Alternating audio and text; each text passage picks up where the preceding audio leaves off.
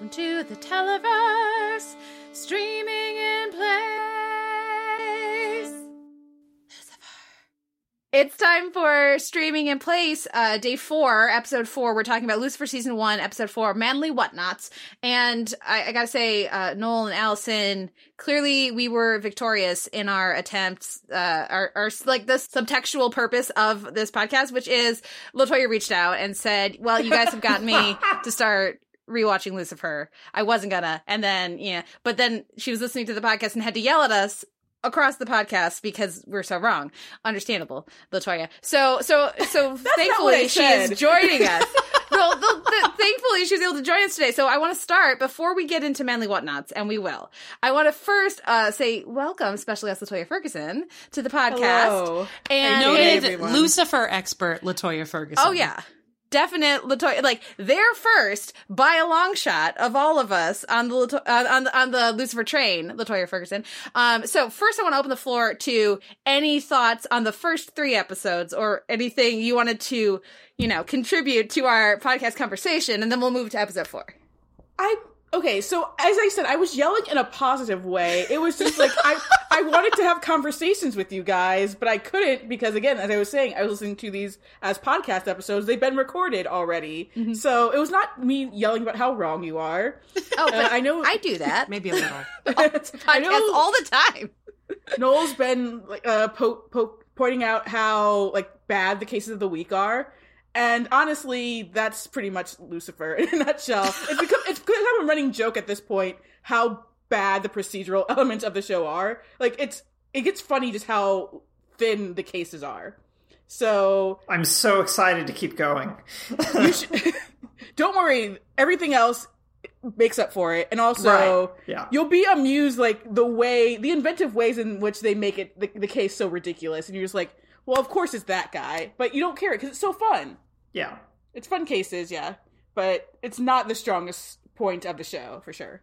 I feel like that transitions us really nicely to Manly Whatnots, which is this episode, because, it has a completely threadbare case of the week that is still, for me, super fun. So let's start with that and the connection to our pickup artist kind of case of the week premise. And, you know, Noel, I'm going to throw it to you. Did this case of the week work better for you this time? Well, I think it does work better for a couple of different reasons. The first is that I get a case of the week that's not about a homicide, which is always a refreshing change of pace in a procedural. So yes, it is a white girl gets kidnapped procedural, which is like just immediately after homicide in procedural narratives. But it's still enough of a change of pace that I'm just like, yes, no one's been dead yet. So I like that aspect of it. And then I'm watching it and going, wait, we've been given literally one other suspect that this could be. And I turned to my partner and I just went, oh, the brother did it, didn't he? They're in cahoots, and they just staged this whole thing. And she just looked at me and went, well, yeah, obviously. And I just went, okay. So, no, I enjoyed the procedural aspect of it. I think it worked generally really well in terms of, like, doing a case. In part because they were really limited in the amount of people that they could just go talk to and he could compel to, like, spill beans about. And I think that allowed for more and better sort of character interaction type stuff here than what we've been getting in the past 3 episodes. So I generally really liked this episode. I think that the overall kind of set piece for it was solid. I kept going like, oh, but I just want them to go back to another day of this conference and just keep building with how horrible the whole sort of I can't even think of the correct term for this. The pickup artist nonsense, toxic masculinity distilled, that whole thing a little bit more. But I also then just realized I could just watch Magnolia again, and I could do that instead. So no, I really enjoyed this episode in terms of just everything felt kind of coherent and cohesive in a way that I feel like it hadn't in the first 3 episodes. So I liked it. Allison, what did you think about it? I agree. I think my very favorite procedural episodes are when the case is a really great excuse to delve into other things that are happening. So even though, yeah, the second the brother showed up, I was like, oh, okay, got it. I'm on board. I understand. It's that or the gay bouncer, and like it's not going to be the gay bouncer, so gay bouncer. So it's definitely the brother, and yeah, they're in cahoots. Although I do think the twist of him having met her before was interesting. Like yes. That was an interesting wrinkle at the end. Using that story as a filter to talk about actually quite a lot of other things. It felt like there was a lot going on with the other characters. I thought was really compelling. Particularly that last act, I think, is great. That the whole time I was like, okay, great. This is messy and weird. I'm super into it. So yeah, big thumbs up for me. This one's my favorite so far, for sure. Okay. Well, Latoya, you're revisiting these. Did this one has this, like, I remember it very fondly. And for me, I'll get into this, after you give your thoughts. Some of the things were like, yep, that's what I remember. This is super fun. And some of them were like, I'm still on board, but I feel like I might be defending the show tomorrow as we record. I'm curious how revisiting this one, it held up for you.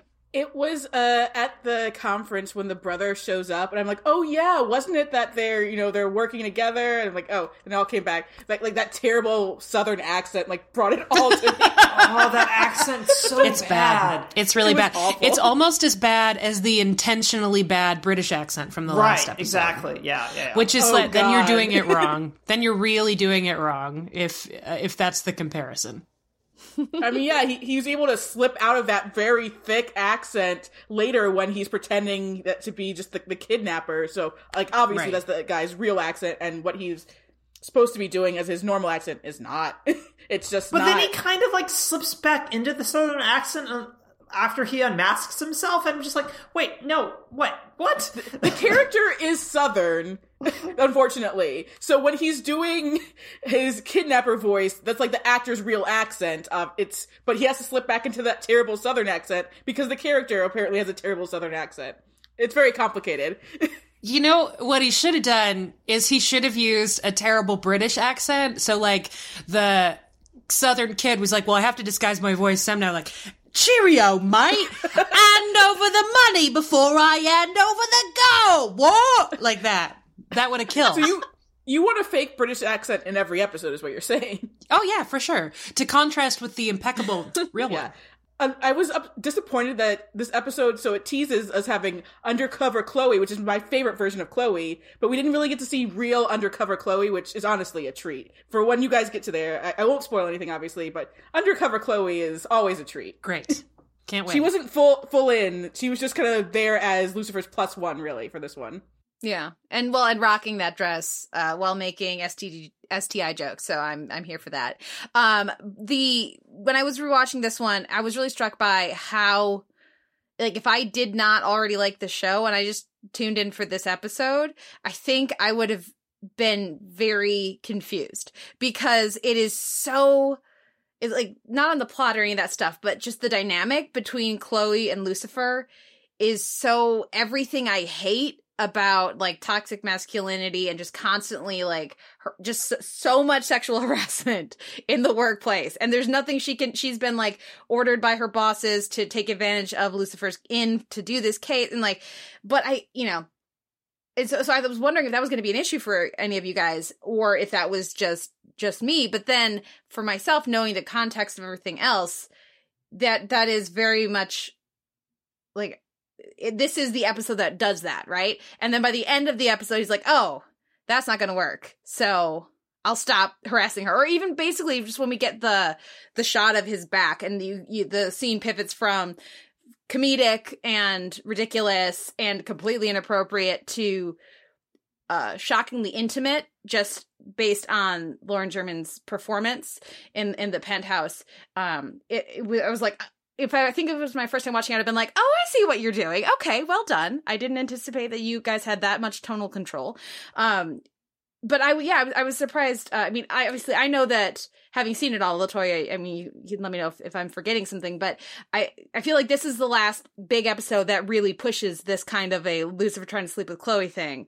And then from here on out, it's much more, he's much more respectful of her boundaries and stuff. And at least in that sense. Yeah, in it's like sense. Flirtatious and there's, you know, back and forth. And obviously there's such blatant OTPs, right? But the character himself is much more respectful towards her after this point in that context, I think. So it sounds like it wasn't too much of an issue for you guys, but I was wondering if it was going to be because it is so, like, obnoxious.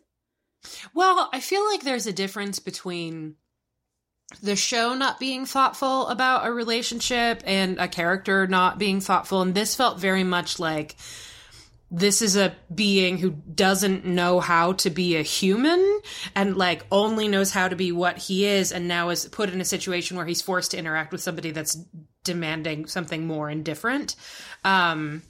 And then, like, all the complications that come from that. So, no, I guess it really, if only because the pickup artist techniques were so comically bad, like, they were very obviously the butt of a joke. No one was supposed to be like, ooh, he really has a point. I'm very interested in this formula, this incredibly effective formula. So I think that helped, too. And then certainly all of the complexity from the point when she sees his back on through the end, the everything leading up to her shooting him and everything that came after, I was like, it was so good. I'm so into it. So yeah, I feel like the issues that I had with the previous episode are sort of it's like the sort of photo negative reaction here, where because it's all coming from character and not coming from like a sort of flimsiness or lack of consideration, I was really on board. You make a good point about, you know, this is the perspective of someone who's not human doing these things, because he's obviously not taking the pickup artist seriously at all until he's hearing the speech and he's realizing, well, I'm Lucifer, and none of the things I usually do are working for Chloe, so let me try these techniques, which still don't work. It's just a lot of Lucifer, the show, is Lucifer attempting to do what he thinks is the human way, but still doing it completely wrong because, you know, he's not a human. So I feel like that really helps to make, you know, all his advances and his less, you know, mature behavior work out much better than it would if he were a human character. Obviously, he'd be Barney Stinson if he were a human character. He'd be an asshole. Well, now I want that crossover to happen. No, not ever again. I don't even rewatch those episodes. Like, I mean, I used to love that show in the earlier seasons, and I just never again. I just want another Legends moment. I want more. Right. I want more Lucifer on Legends, even though technically it was an episode of Legends, whatever. He was talking to John Constantine. I want more Lucifer and John Constantine in any capacity. Give them a buddy comedy. I'm there. Make them an improv troupe, and they're doing long form improv on Saturday nights. I will watch it. That's what I want. Lucifer a legend, honestly. Yeah, please do. I would love that. Make him share a bathroom with all those people. Oh my God. So upset. Now I'm just imagining Mick Rory and Lucifer Morningstar trying to interact with each other. I'm so in. God, Charlie and Lucifer? Think about all of the fucking that would be happening. Immediately. Sorry, I'm done. I mean, immediately they would fuck though. Oh yeah. Okay, let's rein it back in. Noel, I want some of your thoughts. Right, so I think that Allison and Latoya are dead on in terms of, because of how the show positions the whole pickup artist nonsense, that it's not the icky grossness that it would be if you sort of watch this episode also out of context, i.e. not having seen the first three. I think having seen the first three makes all the difference in terms of how the context for this episode functions. But also the fact that all the pickup stuff is seen as crass, as unviable, as just terrible. And I think that generally helps keep everything balanced really, really well. And then, as everyone else has already pointed out, that whole sequence with the back and the scarred wings, basically, the scars from the wings, I think just is really pivotal, both emotionally but also on a performance level. Like, I think that German just gets really deep into that moment in a way that I don't feel like she's necessarily been for the first up until this point, really, in the show's run. And there's both that sudden degree of intimacy in seeing that he's either been hurt or he's hurt himself in this sense of fulfilling this, what he thinks is that he's this immortal celestial, that he's hurt himself enough to convince himself of that. And both of these things, I think, drive something that's really interesting and really compelling in the rest of the episode in terms of her refusal to shoot him and then deciding to shoot him. There's both a overwhelming desire at this point to see if he's actually what he says he is based on everything that she's sort of seen, like quasi-seen, and then just the fact that she's a trained professional detective and cop and just like knows that these things are things that happen. And I think that that's a really good tension to explore in a instance in which we have a narrative about a character who just constantly tells the truth about what he is. There's no secret keeping, but there's no evidence. And that's a really nice twist on this kind of a narrative of, oh, I'm a superhero, but I can't tell you I'm a superhero. I've got these powers, but I can't tell you. And this is literally, no, I'm telling you the entire time. You're just not listening to me and believing me. And then the nice shift of it here is, oh, this hurts a lot. Oh, this is unpleasant. That's the delaying tactic here. Isn't a like a missed opportunity or missed identity. It's, oh no, my immortality that I've been talking about for the past 4 weeks nonstop. It's my every other line of dialogue isn't working right now because I've been shot. And I just, that's such a clever way of doing something different with this very, very, very, very, very, very tired trope. So it's just really refreshing in how all of that builds to that one scene in this episode and then gets capped off with him chatting up her boss, who's just fantastic. More with her in the next episode, as you guys can probably anticipate. What I think works so great about that is, first of all, they make sure to show him getting shot, you know, by right away at the beginning of that scene, and with no impact, no effect. And then again at the end, and it just works so well to, like you guys were saying, as a delaying tactic for, we need to connect. In order to connect with the character, we need her to actually, after seeing this stuff, actually consider what he's saying. Because yes, so often in the superhero shows, you know, like Supergirl, right? It's like, how does Lena not know? It's ridiculous. She should have figured this out by now. You know, the secret identity thing. So like having her actually, you know, after seeing this and this and this, like how much does it take for you to see, for you to believe him?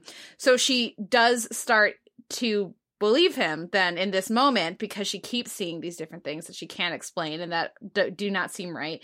And then so having her shoot him and have it completely wipe any of potential for that from her mind, I think works really, really, really well. So now it's, how could I possibly have even thought that if and or when she sees other things that normally she wouldn't be able to explain? If she takes a second to go to, oh, it's because he's the devil, she's just going to immediately shut that train of thought down because she can't believe she actually considered that. That's absurd. That's ridiculous. So now we go from having our female protagonist in the dark and confused to completely convinced that he's just a dude with a lot of issues. And now Lucifer is the one who is completely unable to understand what's happening and is completely off his game. So yeah, like you were saying, I think it's just such a smart way to explain why in the future she, you know, will not consider that he could actually be Lucifer, like the real Lucifer, if other things come up. She's got a very good reason to think that is absurd. It's because she's already examined, given credence to, and rejected that possibility. Before they, you know, they go there, basically she says, you know, he asked if you're scared of me, and she's like, are you scared of all these things, you know, in the Bible? It's like, well, I don't believe in them, you know, I believe in good and evil. And he's like, are you scared of me? And she's like, no. And it's true until the moment where, right before she is about, before she shoots him, where she sees, like, the flicker of his, you know, devil eyes in the, like, reflection. And this one, she's like, what are you? You know, she's freaking out because it's like, well, he's been telling you what he is this whole time. And she sees some evidence of it. And that's the first time where she actually shows fear for what he is. And then, you know, she's got that in her brain. He's like, you know, you could just shoot me. And then she finally shoots him. And, you know, ow. Ow, ow, ow. I just love that one of like, oh, is this what it feels like for you guys? This is terrible. I don't like it. Undo it. Oh, that's not fun at all. Oh, man. Do we have any other thoughts on the Lucifer corner of the show? Because we do need to at least make a mention of Maze and Mazikeen and Amenadiel. And then also, you guys know I needed a Trixie update because I loved that scene too. So let's start. Any final Lucifer thoughts? One final Lucifer thought is that apparently he pays Dr. Linda with his penis. Well, that was the arrangement from the beginning. That was always very clear. Yeah. He says payment first, and then he starts unzipping his pants. Yeah, and she gets the payment up front. Yeah. I was delighted to find out an answer to my question from the last episode, which is that, yes, he does have a weekly appointment, and no, yes, he does not have any qualms about just barging in whenever, which is great. That's like, and it's a very familiar trope that, again, is weird now because he's unzipping his pants and, you know, the 2:00 is there, which it just was really fun and weird and, you know, worrying for her. I hope nobody reports her to the medical board. That would be a real problem. But but a really fun. I'm very into that dynamic. Oh, and I should mention, I talked to my friend Keenan last night, and she said, anytime we want to talk about Dr. Linda's lingerie, she is happy to join us. She has already seen the show. So great. Someday we'll do a bonus episode where we talk about Dr. Linda's lingerie selections. It is just mostly there to be funny, and it is very funny, and I enjoy George. It's such a fun little moment. But I think it's also an important like little pin on consent. So like his whammy doesn't negate consent. Right, which I think is something that we don't necessarily know until up to this point. But the fact that Dr. Linda is clearly still very into him, but it's also like, no, shut up, not appropriate, stop right now. George is here, is not something that we necessarily knew that humans could do before this. So it's just a little thing, yes, but it because consent is also clearly very important to him with Chloe. That he doesn't want to have sex with Chloe. He wants Chloe to want to have sex with him so that they can have sex and then he can get over her. Like, which is a little important wrinkle that I appreciate the show clarifying. Yeah, his whammy isn't the same as like compulsion from Vampire Diaries, which of course opened up a lot of consent questions, especially in that first season. So it's very Lucifer writers are very smart to write Lucifer in a way that you're not going to be like, but this guy is a complete disgusting creep, and you're not going to want to like enjoy all of his, you know, fun rule breaking and everything, because it could have been so easy to just make him irredeemable, and it's like, well, no one wants that. That's not going to be fun. Okay, so let's talk Maze and Amenadiel. Thoughts on their fight scene? That's basically all you need to say is that it's hot and you're done. There's a lot of leather and sharp objects. I don't know what else you need to discuss, Kate. Okay, well. No, I'm just kidding. I'm sure people have other thoughts. I mean, those are pretty much my thoughts. But I mean, it's like, it's an extremely bisexual scene. Thank you so much, Lucifer. Her weapons are so cool. Yes, they are. Really cool. Very cool. I don't know. Have we even seen those yet? Or did I miss them? Whatever. They're extremely cool. And yeah, it was a very entertaining, hot, weird little scene. Thumbs up. Mm. Is there a ship for that? Do people ship that? Yes. I'm sure it's the internet. Everybody ships everyone, right? There is a ship for that. Yes, I am certain. I don't know what it's called, but I want to call it a Amenadiel. I'm into that. That's very good. That's very good. I like that. And those blades come back a lot because they're freaking awesome. They're very so cool. And you mentioned we should mention because I meant to in some of the previous episodes. I really like that now we're 4 episodes in, and this is a show that is very, especially compared to 2016 Fox content, very queer friendly. The fact that you like Lucifer is having sex with dudes all the time and is very like open to having some fun with that bouncer, except that he's busy right now. I appreciate that this is not a character who is, I'm gonna say, pansexual. I don't know. He's his own thing. But we only ever see him having sex with women, you know, which would not feel appropriate. And it's a similar kind of way that they've handled Dex on Stumptown as well. So I appreciate that level of visibility. Getting stumped. And John Constantine again. Yeah. Again. Yeah. Into Legends it. Legends too. Please. Yeah. Pansexual dark entities do improv on Saturday nights at the Largo. Let's do that. Please. Okay. You know, I have to mention Trixie. How much do we love her and her chocolate cake? Much. Trixie chocolate cake OTP. No, it's really good and it's very sweet. And then just, did you and Lucifer have a sleepover? No, we did not. He just busted in here to make omelets and French toast. Yep. It looked like a good breakfast. Delicious breakfast. It's a solid breakfast game. Because he's Lucifer. He doesn't need to know how to cook. But he just, clearly was like bored one day. Was like, well, I want to be able to make this. And the fact that he is his biggest concern when being kicked out, besides the fact that he's been kicked out, is that the omelet's going to burn and it'll be a waste of a perfectly good omelet. If you're asking for truffle oil and you're making an omelet, you don't want it to go to waste. Like, that's expensive. That is expensive. And that omelet definitely burned. Oh, good times.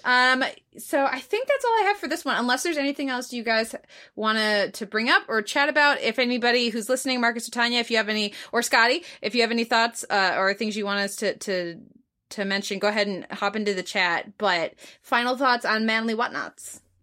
No, this was just very solid, I think, for fourth episode. And it was the first time in watching the four so far that I kind of went, oh, I would like to watch the next one, please and thank you, sort of thing. Like, It was the first time that I felt like that. After, like, the first three, I was just like, no, I'm okay to wait. And then this time, alluding to what Allison said yesterday of like, oh, no, I do just want to keep playing at Netflix. Just go on to the next one. Oh, I have to wait, because otherwise I will confuse them. And it would be bad. Oh, okay. Marcus has a question for me, actually. I was curious if Latoya watched Lucifer from the beginning or if she's a late adopter as well. So I watched Lucifer from the beginning. I wanted a fun show to clown on because, it's Devil Cop. What could be funnier than that? And it was actually, so I think episodes like 5 through 7, so like the next few episodes are like kind of the turning point for the show, where like it really elevates it. So I'm really excited for you guys to watch it. But like that was when I started to get seriously into the show. And that's when I started being really annoying with how people should watch the show. And then because it was like the last 3 episodes of the season where AV Club let me write about the show. And since then, that's when I've been writing about it. So yeah, so I'm really excited for you guys to watch the next few episodes and beyond, actually.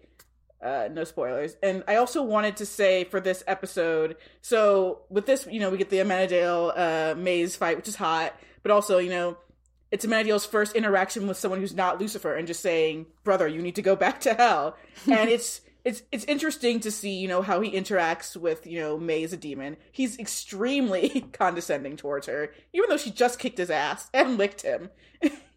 He's extremely condescending to her. And of course, that's why we all ship Amenadiel, as you will. Well, and clearly much more concerned about having been licked. That's like, there was a whole battle between heaven and hell, right? So he's had his butt kicked before, likely. It seems like he probably never had someone suggestively lick his face, and that is... he hasn't. Yeah, that's just very upsetting. That happens in heaven. Like, that, they don't do that there. That's Marcus agrees. His face after being licked was great. The trope of, oh, you just made contact with my face and now I'm going to touch the place that you touched me is one of my favorite dumb tropes. Not okay. I love it. Yeah, don't do it now. Please don't. Well, first of all, don't lick anybody now. They can do it. They're demons and angels. They can do it. They're fine. They definitely are hygienic, hypoallergenic, germ repellent. They've got all of the correct antibodies, all that stuff, for sure. Or the opposite if they're hell. I don't know. Do you think hell has the coronavirus? I don't know. I imagine they're just like fucking off during all of this, right? They're just like, oh God, this is boring. Let's go to another plane of existence, or like, I don't know. Let's go hop on the wave rider and have some fun. Let's just skip this year because no, thank you. 2020. Oof, oh, maybe not. Maybe 2021. Yeah, maybe not. Maybe not. Yeah. Allison, any final thoughts on Manly Whatnots? I don't think so. I dug it. I'm excited to watch the next one. Like Noel, and as I said yesterday, I had a really hard time not just moving on to the next one. Yeah, and we'll have to decide. I'm curious if we're actually going to stick with our format and not do any episodes over the weekend, or if we're going to have to reassess that. I will leave that up to y'all's discretion because I already have seen everything. You guys should reassess. You guys need to reassess, homie. I'm starting like episode 7 right now in my rewatch. I'm just like blasting through it. So you need to reassess, y'all. Oh. Well, thank you, Latoya, so much for joining us today. Where can our listeners find you and your work online? You can find me on Twitter at LaFergs, and I will post my plenty of work, you know, AV Club, Paste, IndieWire. Well, IndieWire when there's SNL, if there's ever SNL again. Mm-hmm. I have an interview coming up on IndieWire soon, too. Ronda Rousey.com. I'm an editor, and I write a bunch of stuff there, so enjoy all the writing I do and all my tweets about TV shows like Damages. I have been on a Damages kick. Damages the Latoya show du jour. Well, yeah, because of course, you know, spare a thought for Latoya. Stumptown is done with the season, so we can't get stumped anymore. Not for a while. If we could ever get stumped again, it still hasn't been renewed, so... I mean, this is something I mentioned, like, last week on the Televerse, is, like, I feel like everything's going to get renewed because they don't have a pilot season this year. I hope so. I gotta get stumped once again. I feel like maybe it's good for bubble shows. Shows run by people who know what they're doing. Like veteran TV producers running shows that are on the edge are probably in great shape because all they want is something that can get made. Right. And I think like something like Emergence definitely falls into that category, which is very exciting for me because Emergence is so good.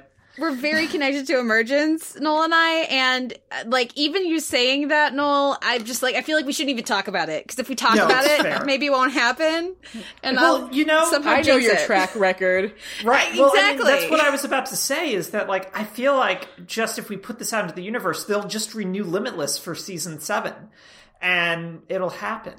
Surprise, Supernatural is coming back anyway. There's, like, an Earth, like, B or 2 or whatever where they're in season 7, and I'm very excited. I'm enjoying it every week, but I wish to be there. Yeah. See, it was like us and Latoya watching Limitless, and like that was it.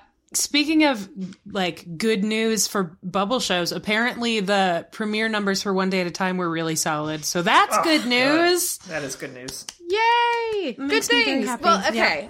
That's very exciting. We'll have to check in on that next week. But for now, let us wrap up today's Streaming in Place. Tanya says, thanks, guys. Thank you, Tanya and Marcus, for hanging out with us each day. And Scotty, 2 for 2. Super on board with it. Hope you can join us tomorrow. But we will be all wrapped up with Manly Whatnots. Our next episode is... Where did I have it? Sweet Kicks. Sweet Kicks, baby. About sneakers and other things. So more on that tomorrow. Bye, guys. Bye.